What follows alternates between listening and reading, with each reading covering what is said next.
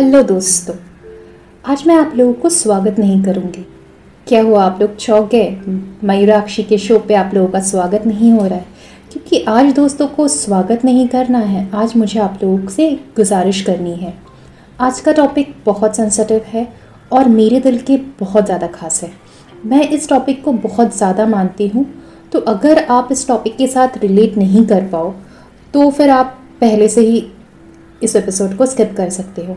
क्योंकि ये एपिसोड उन लोगों के लिए है जो थोड़ा सा सेंसिटिव टॉपिक के बारे में सुनना चाहते हैं, जो इसके साथ रिलेट कर पाते हैं।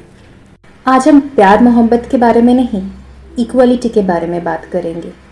हमारा कॉन्स्टिट्यूशन जो हमें राइट देता है राइट टू इक्वालिटी उसके ऊपर एक छोटी सी पेशकश होगी, छोटी सी बातें होगी, और क्या गुजारिश है, उसके लिए आपको आखिर तक सुनना पड़ेगा।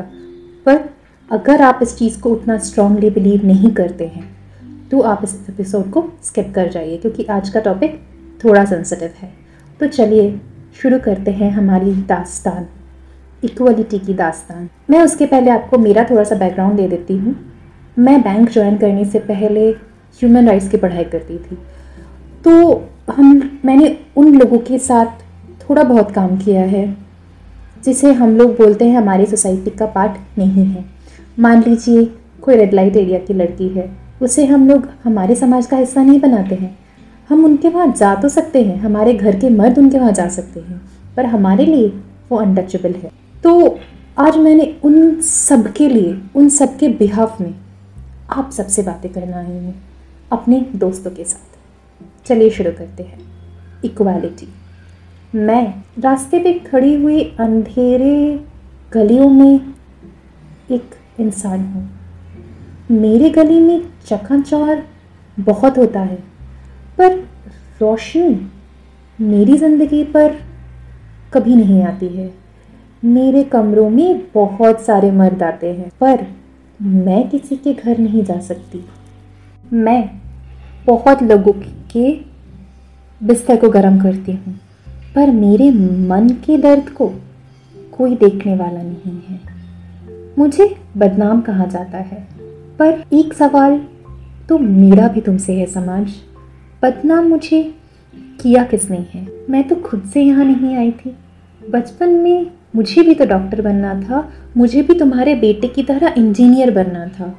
पर किसी ने मेरे सपनों को रौंद कर मुझे इस गली का मलिका बना दिया। मेरी गलती क्या थी? गलती तो तुम लोगों की थी ना? तुम लोगों ने मेरे बच्चे को भी मेरे जैसा समझा। पर उसकी क्या गलती थी? उसमें भी तो पढ़ाई करने की काबिलियत थी। उसमें भी तो आगे बढ़ने का जज्बात था। तो क्यों छीन लिया उसके सपने?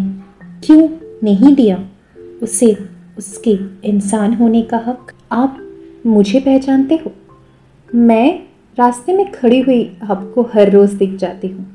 आप लोग मुझे भिखारी समझते हो। बहुत लोग मेरा मज़ाक भी उड़ाते हो। क्योंकि आप लोग बोलते हो, मैं लड़का भी नहीं और मैं लड़की भी नहीं।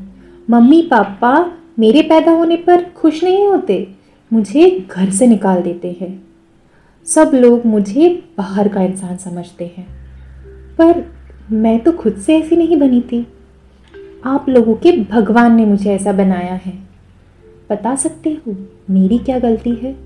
मुझे भी तो पढ़ना था, मुझे भी तो लिखना था। मुझे भी तो आगे बढ़ना था। मुझे भी आप लोगों की तरह ऑफ़िस जाना था सल झट के। मुझे भी किसी के घर की बहू बनना था।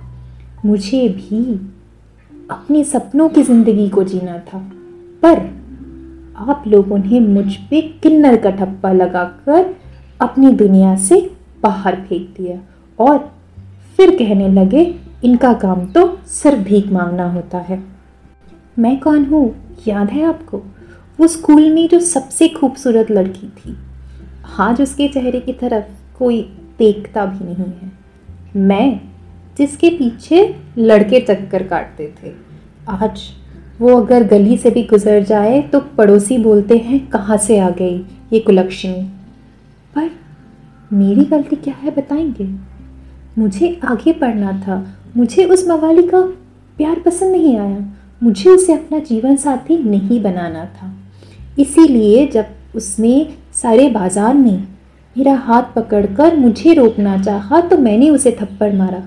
और उस थप्पड़ के बदले में उसने मेरे चेहरे का ही नक्शा बदल दिया। मुझे बोला, बहुत घमंड है तुम्हें अपने इस चेहरे पे। अब तुम इस चेहरे को किसी को नहीं दिखा सकती। मुझे जीने का हक छीन लिया, मेरे चेहरे को बदनाम कर दिया और मेरे चेहरे को तार तार कर दिया। जिस चेहरे को मैं हर रोज़ सुबह उठ के देखती थी, आज उसे देखने से मुझे डर लगता है। उस दर्द को समाज आप ही ने तो दिया है। मेरी क्या गलती थी?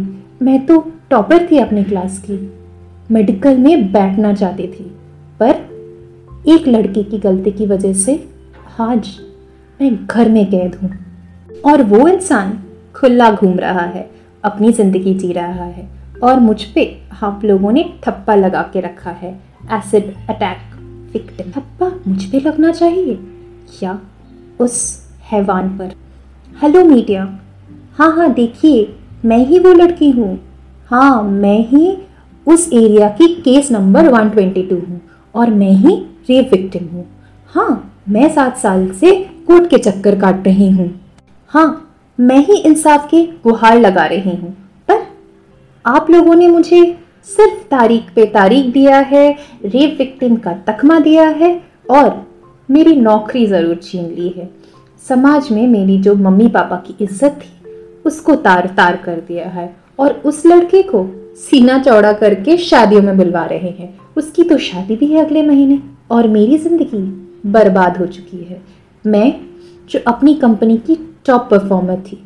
आज सिर्फ़ घर में एक बंद कमरे में रह गई हूँ। मेरी गलती सिर्फ़ उस इंसान से मुझे प्यार नहीं था। मुझे उसके साथ वक्त नहीं बिताना चाहिए था। इसकी वजह से उसने अपनी मंसूबों को अंजाम देने के लिए मेरी ज़िंदगी बर्बाद कर दी और आप लोगों ने मुझे ही चरित्रहीन का तकमा लगा दिया।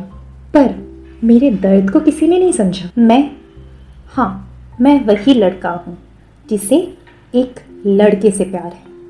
हाँ आप लोगों ने बिल्कुल सही समझा। मैं ठीक नहीं हूँ। मैं आप लोगों की सो कॉल समाज के लायक नहीं हूँ।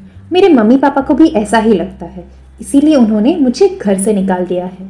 मेरे समाज वालों ने मुझे अपवित्र मान लिया है। और मेरे पड़ोसी कभी मुझसे बात तक नहीं करते हैं। पर मुझे एक बात बताएँगे? ये तो मैं ऐसे पैदा नहीं हुआ था। मेरा शरीर ऐसा ही है और मेरा दिमाग ऐसा है। इसमें मेरी क्या गलती है? समाज के ठेकेदारों, हम सबका, आप लोगों से एक ही सवाल है। हम लोगों की क्या गलती है? क्यों आप लोगों ने एक ऐसा समाज बनाया है जहाँ पे मेरी गलती प्रोस्टिट्यूट होना है या फिर मेरी गलती एक किन्नर होना है? क्यों आपने एक ऐसा समाज नहीं बनाया है जहाँ पे हर इंसान एक समान रह सके? तो दोस्तों, आपको क्या लगता है कि हम एक ऐसा समाज बना सकते हैं जहाँ हम सबको एक माने, सबको अपनाएँ? ये एपिसोड किसी के रिक्वेस्ट में नहीं है। ये मेरे दिल की आवाज़ है और मैं अपने दिल की आवाज़ अपने दोस्तों तक पहुँचाना चाहती हूँ। मानते हैं हम समाज नहीं बदल सकते, पर अगर हम और आप मिलकर थोड़ा सा बदलने की कोशिश करें। शायद कुछ लोगों की ज़िंदगियाँ बदल सकते हैं और तब जाके हम एक ऐसा समाज बना सकते हैं जहाँ पे कहीं पे कोई भेदभाव नहीं हो। तो चलिए ना, एक छोटी सी कोशिश करते हैं। सब लोग मिलकर एक नया समाज बनाते हैं, एक नया भारत बनाते हैं, एक नई दुनिया बनाते हैं। जय Hind. Have a nice weekend